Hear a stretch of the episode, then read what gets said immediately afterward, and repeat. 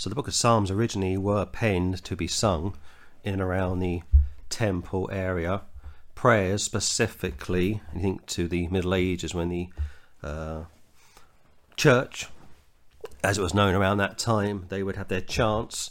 And think to the era of the Wesleys, uh, when the beautiful hymns were penned, and you get a clear picture, a train of transmission, if you will, a chain of transmission of psalms becoming uh, chants to becoming hymns, and uh, around three weeks' time, you'll have carols being sung all over the world. Father God, please bless today's service. We've got three psalms to look at. We pray you'll clear our minds, our hearts, and our souls to uh, please wash us clean of any infirmity we have committed against you over the last week.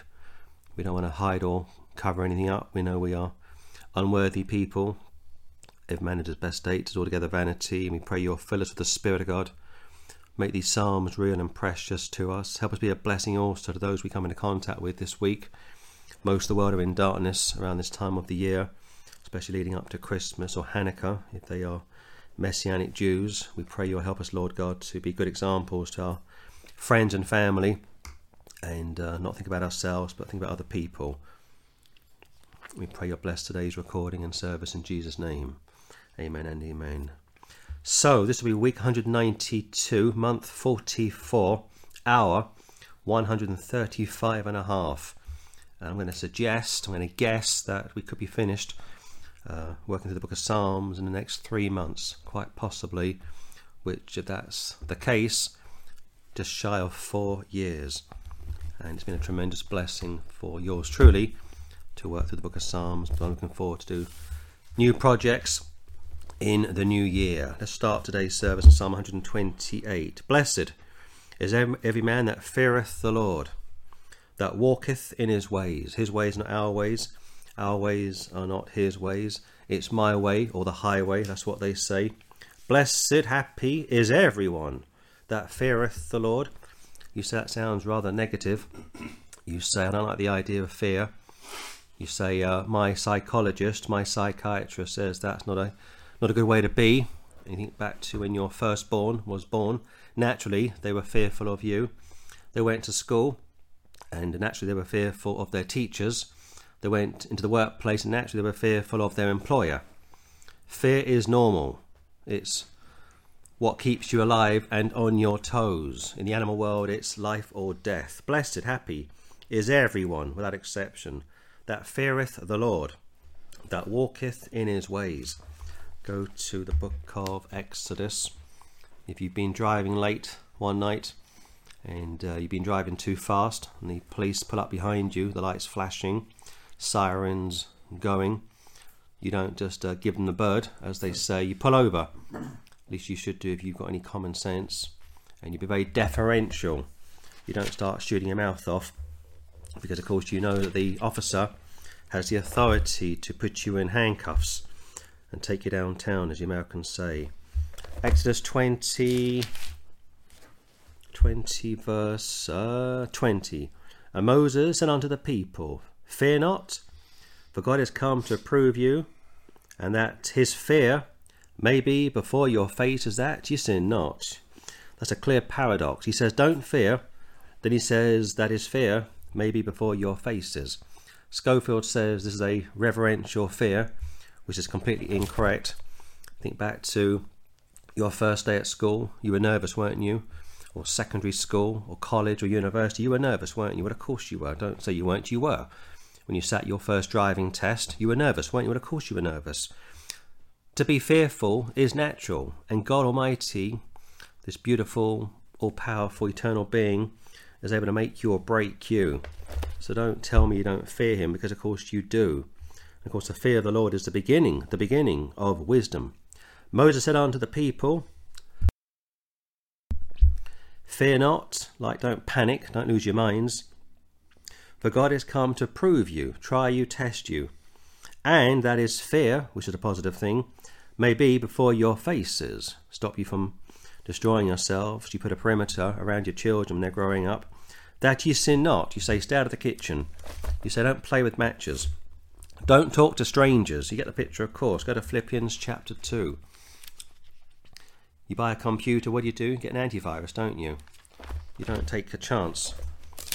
You drive down the street, you put a seatbelt on. You don't take a chance. Philippians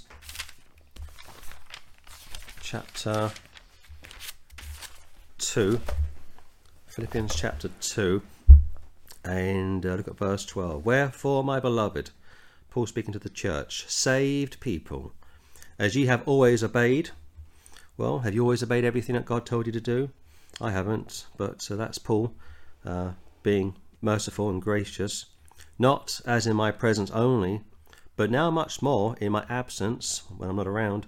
Work out your own salvation with fear and trembling. That gets quoted by 90% of Christendom to suggest that you've got to save yourself and stay saved. But they omit verse 13 For it is God which worketh in you both to will and to do of his good pleasure, without which we'd all be sunk. And uh, they also overlook chapter 1. Just go there very quickly Philippians chapter 1 and uh, verse 6. Being confident of this very thing, that he which hath begun a good work in you, there's your regeneration, will perform it under the day of Jesus Christ. Go back to the book of Psalms. Psalm 128, verse 2. For thou shalt eat the labour of thine hands. Happy shalt thou be, and it shall be well with thee. All is well with my soul. Go to the book of Proverbs. Proverbs 28. You get out of life what you put into it. That's true. Bit of an old cliche, but it's true. And the more you read the Word of God, the more you pray and study the book, what comes alive to you, the more fruitful and uh, beneficial you are to those that uh, consult you for information, wisdom. Uh, Proverbs 28, verse 14. Happy, blessed, happy is a man that feareth always. Old English, always, like without exception, always. He that hardeneth his heart, like most people, shall fall into mischief, He'll start to play with sin, start to mess around with X, Y, and Z. Next thing you know, he's out of the race. Back to Psalm 128, uh, verse 3. Thy wife shall be as a fruitful vine by the sides of thine house, thy children like olive plants round about thy table. The quickest way to explain this is to watch the Waltons, without sounding too cheesy, but it's true. Go onto YouTube, type in the Waltons, 1930s, or set in the 1930s, American family, God fearing mother, decent children, unbelieving husband, decent uh, grandparents, and it went. It ran for several years that program, but it shows that when you fear the Lord, verse one, and uh, you enjoy the labour of your hands, verse two, your wife is fruitful, and your children are like olive plants round about thy table. It's a bit of a picture of a pre-World War II Christian family somewhere in I think North or South Carolina. Yeah or maybe a bit further up. I'm thinking about probably the area of, uh, and I've been there, Connecticut, that part of the world, uh, Virginia, Virginia, Virginia, beautiful part of America. And that's a clear and a quick way to explain verse 3. Uh, verse 4 Behold, that thus shall be the man blessed that feareth the Lord. Verse 1, fear the Lord. Verse 4, feareth the Lord. Go to Matthew chapter 10. Of course, fear is a double edged sword. If you're too fearful all of the time, your blood pressure goes up, you can't sleep, you can't concentrate, you can't relax, you lose your appetite, your stomach starts to churn. That was uh, Oliver Cromwell's problem. And you'd have hours of painful digestion after meals because his stomach was churning all the time. Matthew 10 Look at verse 28. And fear not them which kill the body, which of course is what most people do, but are not able to kill the soul, because of course your soul belongs to God Almighty. But rather fear him which is able to destroy both soul and body in hell. This is aimed at man generally, not a saved person. Be careful how you handle the scripture. This book is dynamite, the Word of God. Go back to Psalm 120. 8 verse 4 again. Behold, that thus shall be the man, that thus shall the man be blessed, blessed, happy, that feareth the Lord. It makes common sense if you fear the Lord and you are head of your family, you will be a good father a good husband, your children, your wife will be in submission to you. There should be a level of joy, happiness, a level of consistency. Uh, you think of a company, another quick example. If the CEO is a good boss, normally the staff are happy, and if you are a good boss, you pay your uh, staff a good salary, you keep the best. You don't pay them pittance, you don't pay them just pennies, you pay them a good salary. Otherwise, you lose good staff, they go elsewhere. Same is true of a Jewish family in the days of uh, the Psalms, Old Testament, of course. The man was fearful of the Lord, had a good prayer life, and had good uh, fellowship with other brothers and sisters. Uh, his wife saw that he was at peace and he was able to govern as he would need to do so, and his children saw that the family unit worked. But if there's no consistency, if there's a break in the chink somewhere, or there's a problem here or there, it will all go south. It doesn't work. Otherwise, your children run your house, whereas you should be running your house. We sit all the time in the streets. We see mostly young mothers, single parents, uh, walking down the street with sometimes two or three children, and of course the children are calling the shots, and the mothers can't control the children. Why is that? There's no fear of the Lord. There's no discipline. There's no man over the family. It's, it's critical to get that down. Man over the woman, woman over the children, of course, Christ over the church. Verse 5. The Lord shall bless thee, the Lord shall bless thee out of Zion. The Lord shall bless thee out of Zion. Back to Zion. Zionism. Very contentious all over the news at the moment. And thou shalt see the good of Jerusalem all the days of thy life. Go to the book of uh, Obadiah, please tiny book of Obadiah and uh, pick it up in verse, let's see now. Obadiah, verse uh, 17. But upon Mount Zion shall be deliverance, and there shall be holiness, and the house of Jacob shall possess their possessions, future tense, and the house of Jacob, not the church, shall be a fire, and the house of Joseph, not your local congregation, a flame, and the house of Esau for stubble, negative, and they shall kindle in them like burn, and devour them like burn up, and there shall be and there shall not be any remaining of the house of Esau, for the Lord hath spoken it. This is the Lord's de, uh, this is the Lord's directive will, not his permissive will. When he directs something to happen, it happens. When he permits something to happen, it happens, but he doesn't always agree with it. You might pray for a promotion at work. You may pray for a proposal to a beautiful woman or beautiful man who's not a believer. These things happen. you might try X, Y, and Z, or purchase a car which you can't really afford, or buy a property which you can't really, you know, sustain. And he allows it to happen. He permits it, but it's not his will for you. There's a difference, of course. Here, this is the Lord's directive will, which cannot be reversed. 19. And they of the south shall possess the Mount Esau, northern uh, northern kingdom, southern kingdom, and they are the plain, the Philistines. Now the Philistines you think of the Palestinians. I watched a very interesting documentary last night. Apparently, 25% of Palestinians are of Israeli origin. Going way back to the first century, 25%, that's quite a substantial amount. And Benjamin shall possess Gilead. We call this real estate for today. And I said this over the last couple of weeks that, technically speaking, uh, Gaza is governed by Judea, which comes under the jurisdiction of Jerusalem. So, Jerusalem, Judea, Gaza it's all the same real estate, which of course is governed by Israel. But it's interesting that 25% of Palestinians that are converted to Islam, forced conversions, which is another subject for another day, uh, strictly speaking, going back to the first century, are Israeli, they're Jewish. You've got a civil war taking place in Israel, which is uh, tragic. Uh, verse 21 And saviors shall come up on Mount Zion to judge the mounts of Esau, a thousand year reign, and the kingdom shall be the Lord's, not man's, not uh, the church. So again, these passages all point to a future event. So if you're premillennial, sit tight and enjoy your salvation. The best is yet to come. Back to Psalm 128, uh, verse 6. Yea, thou shalt see thy children's children, and peace upon Israel. Go to Book of Job, now, if you get up to 70, 80, or perhaps 90, and you're blessed to have two, three generations of children, grandchildren, great grandchildren, that's a good thing. But there's a greater picture than that in Job 42. And in Job 42, let's see now, I want verse. Uh, hmm. Verse uh, 16. Here we go. Job 42 16. After this lived Job an hundred and forty years, and saw his sons and his sons' sons, even four generations. Book of Isaiah speaks about the Lord seeing his seed. And I listened to a debate a few nights ago, a Jewish debate. One was a believing rabbi, the other was not.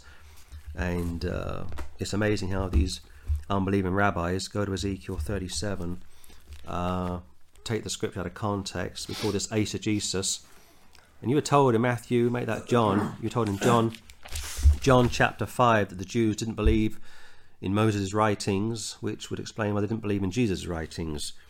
And yet Moses wrote about Jesus. And one of the reasons why the Jews don't believe on the Lord Jesus Christ is because they don't believe in their own writings. It goes back to most priests that we know over the years. They've got no faith really in anything. They're burnt out. It goes back to if you were from Italian stock or Irish stock, especially pre World War II, there was a great pressure to have a priest in the family, especially in the Irish community. And once you spent seven years, seven years training to be a priest, that was it. You were locked in for life. And of course, you lost your faith after a couple of years doing parish work, dealing with drunks at three o'clock in the morning, and women coming to you, telling all about their personal life and all that disgusting stuff that people tell priests in the box and men doing what they shouldn't do with children and all that stuff. It just destroyed their minds. But what else could they do? They're locked in that system. That's why many rabbis, I mean religious rabbis, have no faith in Yeshua, as they call him, because they don't even believe the Old Testament. They're following tradition. They, they are in love. They are in love with their religion, not the Lord God. Ezekiel 37, Ezekiel 37, 20, uh, 26. Moreover, I will make a covenant of peace with them, Jehovah speaking. It shall be an everlasting covenant with them, children of Israel, not the church. And I will place them and multiply them, and will set my sanctuary in the midst of them for evermore. So, like I said, the best is yet to come. But as of right now, the uh, children of Israel are out of, co- of fellowship with the Lord. 27. My tabernacle also shall be with them, yea, I'll be their God, and they shall be my people and the heathen, that's you and I, shall know that I, the Lord, do sanctify Israel. I'll clean them up. I'll take her back as a whore is taken back. Book of Hosea, good example of that. And also Ezekiel to some extent. When my sanctuary shall be in the midst of them forevermore. Back to Psalm 128. 6 again. Yea, thou shalt see thy children's children, and peace upon Israel. I'm going to aim that at Jesus Christ and I'll cross-reference that shortly to uh, uh, the book of Isaiah, if not this week, then perhaps next. And all these passages point to the future Messiah because the entire scripture is about the Messiah, a king and a kingdom. Psalm 129, verse 1. Many a time have they afflicted me from my youth. The Jew has suffered terribly since her conception. May Israel now say, verse 2, it is a repeat. Many a time have they afflicted me from my youth, yet they have not prevailed against me, which is true. The Catholic Church failed to uh, destroy Judaism, the Jews specifically, Hitler failed to do so, Islam has failed to do so. And what you got in the book of Psalms is basically it's not just a prayer, it's a song. Now, I made a few notes last week. We went through some other psalms. I'll just repeat it for this morning's service that music today is basically a prayer. The performer is basically a preacher. The crowd is basically the church. And I've seen this for many years since I've been on this earth, but I didn't really appreciate it until quite recently. If you watch a good concert, I'm not saying you should, but if you watch a good concert, like Andre Rieu, for example. He comes on, plays his violin, beautiful music, mostly clean. There's no innuendo, there's nothing smutty about it. He's able to hold the crowd, and the crowd are in tears. Yeah. It's so bizarre. And you think back to any famous performer, they can hold the audience. There's something they have. James Brown had it, uh, Sinatra had it, Elvis had it. They got something. Madonna's got it. and Michael Jackson had it, and Prince had it. All these stars, they've got something which they can use to control and dazzle the audience. Of course, it's not from a standpoint of holiness or glory, but it's from a standpoint of the flesh. And that's why if you get a song into your mind as a young man or woman, you got it forever, which is not a good thing. Many a time have they afflicted me from my youth. The Jew speaking about his or her heritage. May Israel now say, verse 2 Many a time have they afflicted me from my youth. So it's a repeat. A typical song opens with a verse. Then the chorus comes in. Then the bridge uh, is about halfway through, which means it goes up a semitone. Then you've got the instrumental section, which can be anywhere from, from 30 to 60 seconds, back to the original verse or the final chorus, and the song has ended. That's a structure of a typical song. Got the counterpoint as well, when everything's happening all at once and that really holds your attention. You listen to Wagner, for example, Tannhäuser, for example, all the instruments all coming at once. It's incredible. It just blows your mind. Or some of the famous operas, or Nessun Dorma, stuff such as that. It holds your attention. It, it speaks to your soul. And for the Psalms, this is the Lord's people speaking to Him. But uh, with music per se, that's man speaking to man. This goes back to the devil. The, uh, the devil having a built in organ. Book of Ezekiel speaks about this, and it's a very tough passage to really unpack.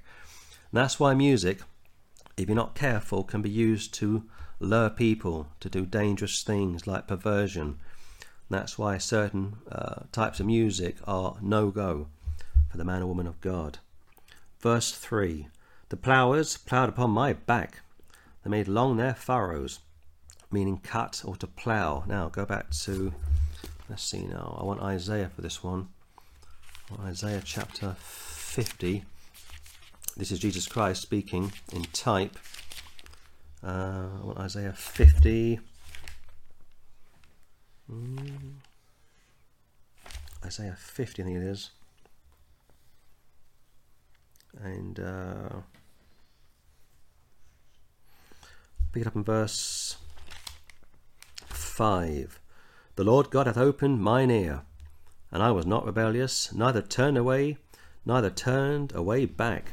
I gave my back to the smiters. End of Matthew, Mark, Luke, and John. He's been uh, detained and uh, severely chastised. And my cheeks to them that plucked off the hair. I hid not my face from shame and spitting. He held his head high. You watch these criminals being arrested, they walk out with their heads bowed. They're in shame, but not Jesus Christ. For the Lord God will help me, being his Father, of course. Therefore shall I not be confounded. I won't be ashamed. I won't be confused. I know what's going on. Therefore have I set my face like a flint, and I know that I shall not be ashamed. He is near that justifieth me, and who will contend with me? Let us stand together. Who is mine adversary? Let him come near to me. Back to Psalm 129. 3 again. The ploughers ploughed upon my back you watch the uh, oh, what's it called? Uh, what's Mel Gibson's film called? Hmm? What's Mel Gibson's film called? Oh, Braveheart. No, it's about about about the crucifixion. Oh yeah. Came out two thousand and four. What was, what was the film called? Yeah, I know what you mean. Yeah. Christ is being whipped. Yes. Yeah. That film that was made in two thousand and four. I forget what it was called. May come to in a minute. Uh, they they strap Christ down to uh, like a sort of wooden area, and they're whipping his back. I couldn't even watch it. I'd look away. It was just horrific. You know, flesh going everywhere, blood going everywhere. Passion of the Christ. Part two's coming up this year or next. I think it's next year. Part two. Very, very Catholic, of course, and Catholic production, as we well know. The, the director was Catholic, always Catholic. So is the the lead star, and Mother Mary, dressed like a nun. Yeah.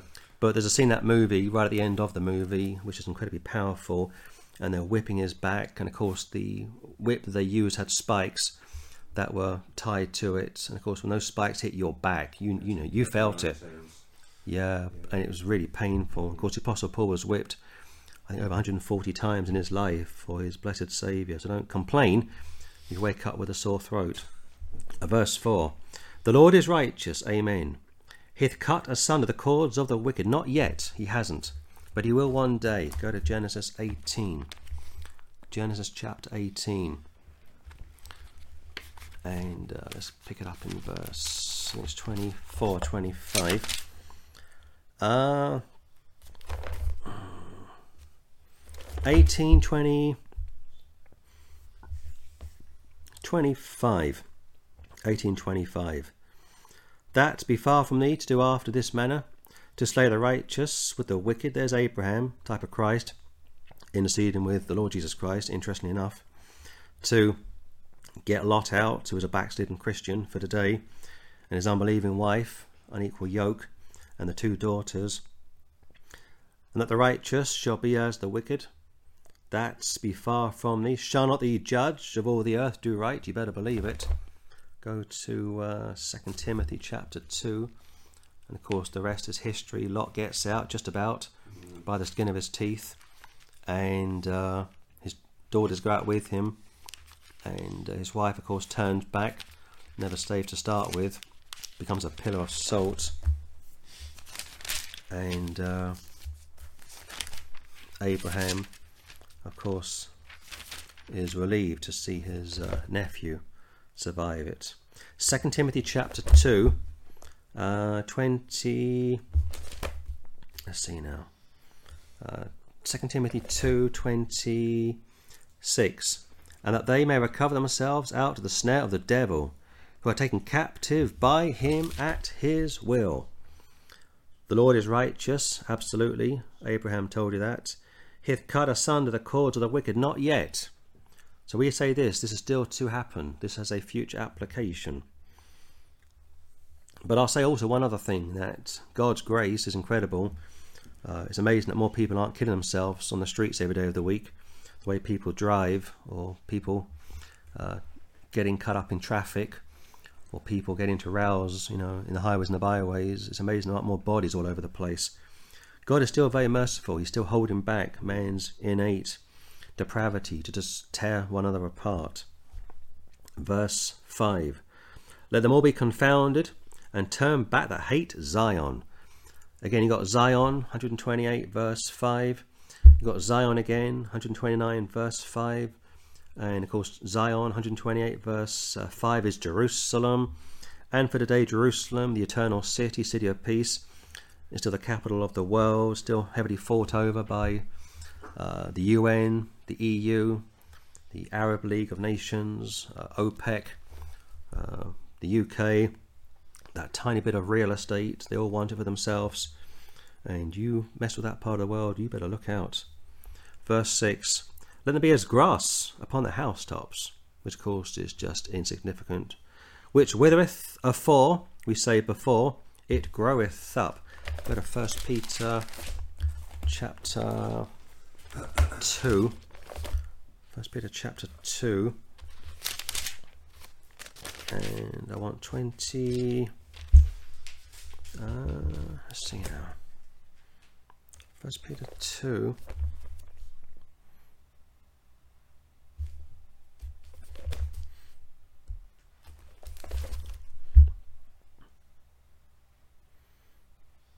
24. Who his own self bare our sins in his own body on the tree. Now, it's not a literal tree, this is a Jewish idiom. This is where the Jehovah's Witnesses make a, ma- major error. They say Christ died on a stake, which of course he did not. It was a, it was a wooden cross.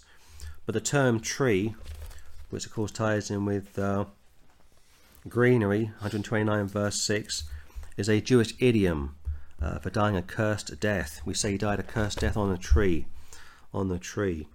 So a bit of knowledge about the Hebrew culture sometimes is really, really helpful.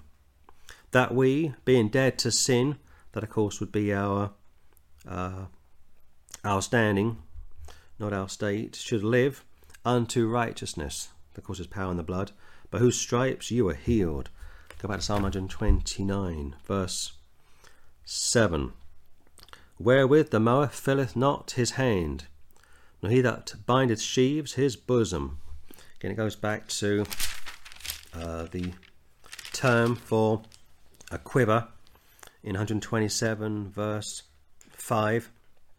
Happy is the man that hath his quiver full of them, uh, able to hold his case or put his arrows into a case. And also from 129 7. Wherewith the mower filleth not his hand, he that bindeth sheaves his bosom. All uh, going back to also we looked at from 126. Uh, if I go back to Psalm 126, verse uh, 6. He that goeth forth and weepeth, bearing precious seed, shall doubtless come again with rejoicing, bringing his sheaves with him. There's your barley, there's your straw, there's your wheat, there's your rye, there's your oats. Going back to having a prosperous land. That's the main theme of the Old Testament to worship God Almighty, enjoy a good family life, children, if you're blessed to have them, and if you're not, adopt. Adopt if you can, and uh, allow the Lord, or allow, just sit back and watch the Lord bless you. That's the theme of the Old Testament. And for today, it's probably the same. Most Christian couples don't have many children, and they're being outnumbered by the Muslims six, seven, sometimes eight to one, Yeah. which is a demographic, demographic, demographic, demographic nightmare. 129 verse uh, 8 Neither do they which go by say, The blessing of the Lord be upon you. We bless you in the name of the Lord. Go to Matthew 21. Matthew chapter 21.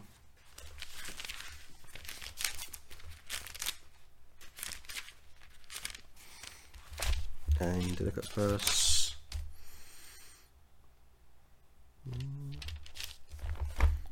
Matthew 21.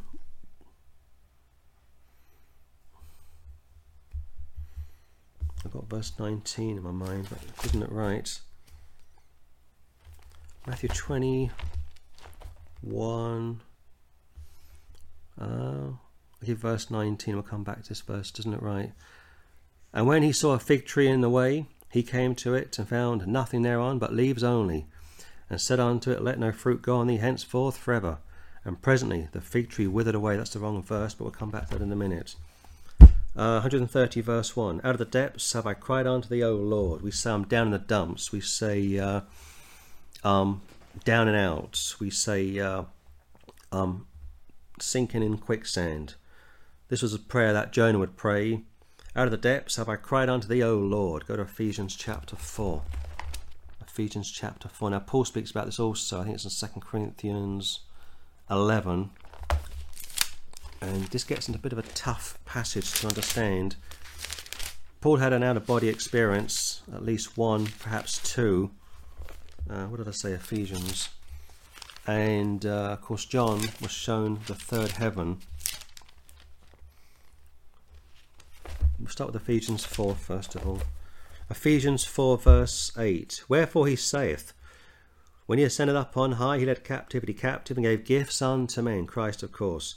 Now he that ascended, what is it? But that also he descended. He also descended first into the lower parts of the earth. He goes into the lower parts of the earth, I mean deep under your feet. He that descended is him also that ascended up far above all heavens, that he might fill all things.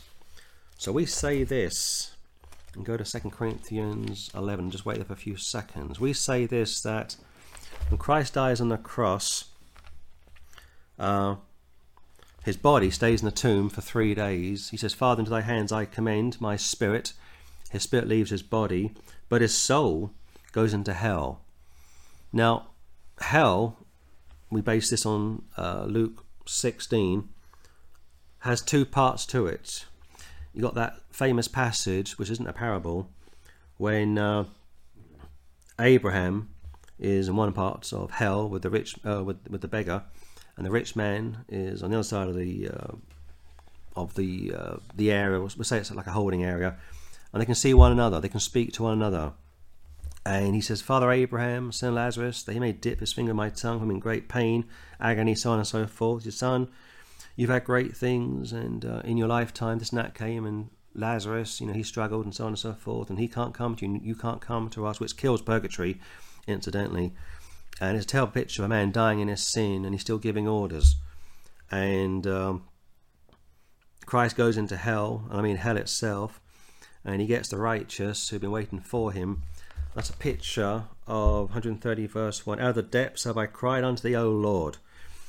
I think it's 2 Corinthians uh, 5 and also in Isaiah mm, 42, 43, 44 where Christ's soul becomes an offering for sin. That's certainly 2 Corinthians 5. Out of the depths have I cried unto thee, O Lord. Now 2 Corinthians 11, Paul speaks about uh, also experiencing the same sort of a thing. Here we go. Uh, 2 Corinthians 11, verse, uh, pick it up in verse uh, 24. Of the Jews, five times received I 40 stripes, save one. That's 149, I think, from memory. Thrice, that means three, Old English, was I beaten with rods. Once was I stoned. Thrice I suffered shipwreck. A night and a day I have been in the deep. What does that mean? A night and a day I've been in the deep. Could be a dungeon to some extent, but it goes much deeper than I think. In journeyings often in perils of waters, again waters, in perils of robbers, give us your money, it's a stick up. In perils by mine own countrymen, the Jews trying to kill him. In perils by the heathen, there's your Gentiles. In perils in the city, talk about living on your nerves. In perils in the wilderness, uh, looking out for wild animals and people trying to kill you all the time in perils in the sea, deep 25, waters 26, sea in 26, travelling from, it, uh, from A to B. Book of Acts speaks about his boat capsizing. In perils among false brethren, we're Christians, we believe what you believe, and turn around, put the knife in him. In weariness and painfulness, in watchings often, like a watchman on the hill or a lighthouse keeper, and he's looking out for the church. In hunger and thirst, First Corinthians, uh, I think it's chapter two. He speaks about uh, being in hunger to this very moment, nowhere to lay his head, like Jesus would experience. In fastings, often going without food. In cold and nakedness. Go back to Psalm 120, 130. Let's try and get these verses together. Out of the depths have I cried unto thee, O Lord. Jonah is speaking. Now, Jonah is a type of Jesus. I go to Jonah just very quickly. It's worth just spending a couple of minutes looking at these uh, passages to uh, get them down. Now, in Jonah, I think it's chapter 2, he goes to the uh, the Ninevites and uh, they were like, I guess for today, Hamas or Hezbollah. And uh, he doesn't want to go, but he does go, and the Lord has to kill him almost, or almost has to kill him to get him to go and preach to uh, those people, and uh, that also completely destroys the Lord's sovereignty as far as Calvinism is concerned. Man has a free will. Don't allow them to tell you that he does not have it. Jonah chapter 2, let's find the verse now. Uh, let's pick it up in uh, pick it up in verse uh, pick it up in verse one. Jonah prayed unto the Lord his God out of the fish's belly, and said, I cry by reason of mine affliction unto the Lord. And he heard me out of the belly of hell, cried I, and thou heardest my voice. Uh, go down to verse uh, four. I am cast out of thy sight, yet I will look again toward thy holy temple. Uh, six, I went down to the bottoms of the mountains. The earth with the bars was about me forever. Yet hast thou brought up my life from corruption. That's a picture of resurrection. Jesus Christ. O Lord, my God. Uh, nine, I will sacrifice unto thee with the voice of thanksgiving. I pay that, that I have vowed salvation is of the Lord. And verse 10, and the Lord spake unto the fish, and it vomited out Jonah upon the dry land. Picture of Christ's resurrection, which is found in the New Testament, of course. So I'll say this at Psalm 130, uh, verse 1 is a picture of somebody in the deeps, the depths. Paul was one example. He died at least once, perhaps twice in the book of Acts. And he goes to the third heaven. I think it's Acts 14. He's dead. And they drag him out of the city. He goes back into the city later. And we think that's the time he goes to the third heaven. Second Corinthians chapter 12, and he sees things which he's, una- which he's unable to speak about. Uh, but when John sees it, he gives you 22 chapters about it in Revelation, of course. Let's keep moving on. 130 verse 2. O Lord, hear my voice. Let thine ears be attentive. Pay attention, we say, to the voice of my supplications. I got a load of prayers, a uh, load of issues to bring your way, Lord God. Bow down your ear. Uh, listen very carefully. As Jesus would say, I think it's in Luke chapter 9. Bow down your ear, so on and so forth. If thou, Lord, shouldest markest, should mark iniquities, O Lord, who shall stand? That's a good passage. Look at it again.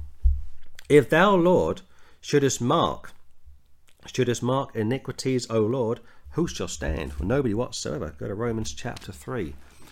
Now, the reality is, if you knock out Christ, if you don't believe in Jesus Christ, if you are an Orthodox Jew, or Hasidic Jew, or a Sabbath keeping Gentile for that matter, and you converted to Judaism, you're in a really tight situation.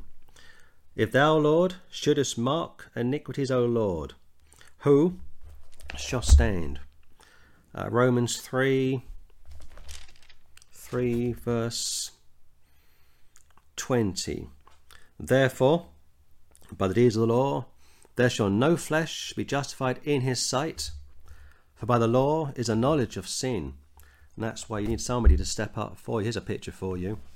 Middle of winter, like now, and you're driving home. We'll say it's 9 o'clock, 10 o'clock at night. There's snow and ice all over the place. The car breaks down. You've got your wife in the front, kids in the back. You haven't got a spare tyre, rather careless. And uh, it's cold. It's like minus one, minus two, like it was last night here in the UK. And uh, somebody pulls up alongside you and uh, you say, I'm okay, thanks, buddy, we'll fix this ourselves. You wouldn't say that, would you? Unless you're a real fool. And a guy says, I can jumpstart your car, I can help you change your flat tire, whatever you need me to do. I've got some food for the children, blankets for your wife. No, no, no, I'm okay, thank you. You know, I'll make it on my own. People think that way, and people say that kind of a thing. And of course, he drives off, and you're stuck in the middle of nowhere with three kids in the back of the car, wife in the front, and you just kind of freeze to death, basically. That's what happens when people turn Christ down. They say, I'll take my chances, you know, you know, there's a God, I'll do a deal with him, that sort of foolishness. And most people are thinking along those lines. They've got no idea what they're up against, no idea whatsoever.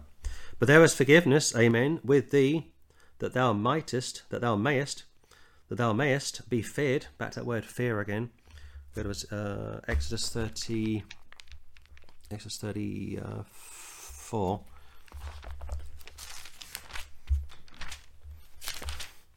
The hardest thing is to get people to uh, humble themselves and stop being so uh, stuck on themselves. We went to a town a few days ago. Uh, was it called? Altrincham. Altrincham, outside of Manchester, very middle class, affluent part of the UK. Went there about 15 years ago, and we got the flag up for a couple of hours, and uh, they just walked past us, completely indifferent, middle class, Mancunians, mostly uh, Caucasian. And I thought, you people. And I was, I was, I was, I was, I was actually going to preach against these people. I thought I'd better control myself. but I thought, you people, you know, three weeks' time, we're sitting down, sitting around the Christmas table, party hats on, singing all your carols and hymns, and you've got no time for Christ, have you? Leading up to Christmas, and even Christmas Day, it's not, it's not really about Him, is it? It's about your belly. What does Paul say? Your God is your belly. But there is forgiveness, amen, with thee, antecedents, the Lord, verse 1 and verse 3 with thee that thou mayest be feared. He wants you to fear him. Exodus 34 34, pick it up in verse 6. And the Lord passed by before him and proclaimed, This is God speaking about himself. The Lord, the Lord God, merciful and gracious, long suffering and abundant in goodness and truth. Allah stole that in the Quran, incidentally. I made note of that my next uh, project. Keep mercy for thousands, forgiving iniquity and transgression and sin, and that will by no means, no means clear the guilty, which is anybody who's not yet born again, trusting in a blood atonement, and visiting the iniquity of the fathers upon the children, and upon the children's children, unto the third and to the fourth generation. Contrast that to uh, Job 42.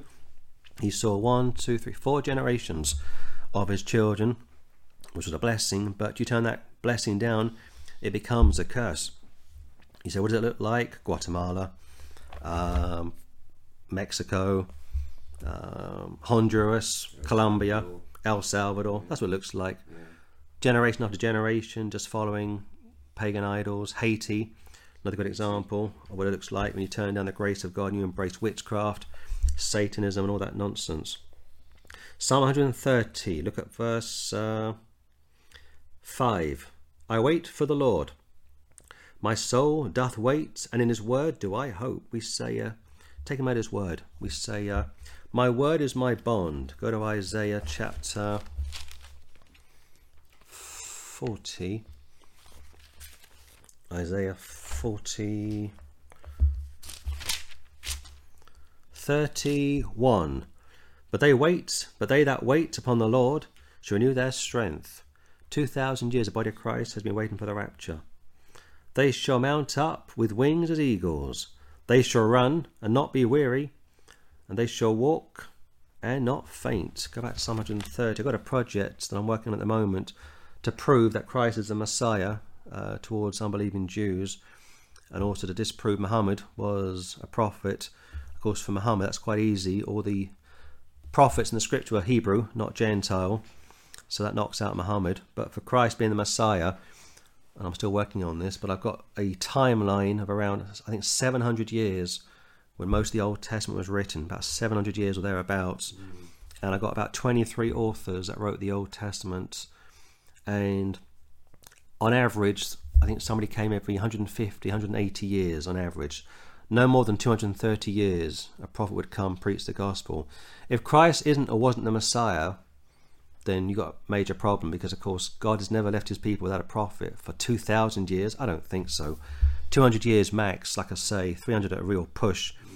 And uh, if you don't believe me, and if you are an unbelieving Jew, go back and check your timeline. And if we get time, I'll put something out in this month's newsletter just to put my thoughts down on paper. I wait for the Lord. My soul doth wait, and in his word do I hope. If you love me, keep my words but unfortunately, the Jews don't believe the words of Moses, John 5, and therefore, how could they believe the words of Jesus? Because, of course, Moses wrote about the Lord Jesus Christ.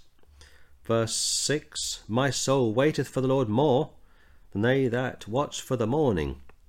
I say more than they that watch for the morning. Malachi chapter 4, please. Uh, you think about. How can I explain it? You got. Uh, you're fighting a battle overseas somewhere, you're in the trenches, let's say a World War One, for example, and uh, you got wounded all, all over the place, you're running out of ammo, and uh, you need some light really to run and hide and get your wounded out of the battlefield, and you're waiting for the light to come. My soul waiteth for the Lord more than they that watch for the morning. This is a very loaded passage. Let's get this right. I say more than they that watch for the morning. Twice the term morning has been used.